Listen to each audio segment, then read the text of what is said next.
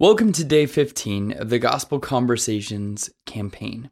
This is Scott Pruchet, and our Bible reading for Saturday, September 23rd, is John 1 35 through 42.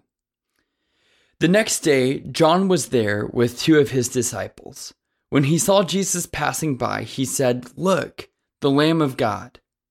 When the two disciples heard him say this, they followed Jesus. Turning around, Jesus saw them following him and he asked, What do you want? They said, Rabbi, which means teacher, where are you staying?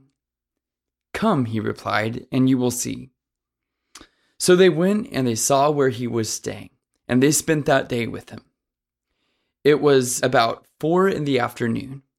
Andrew, Simon Peter's brother, was one of the two who heard what John had said and who had followed Jesus. The first thing Andrew did was to find his brother Simon and tell him, We have found the Messiah, that is the Christ. And he brought him to Jesus.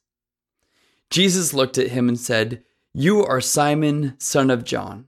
You will be called Cephas, which, when translated, is Peter.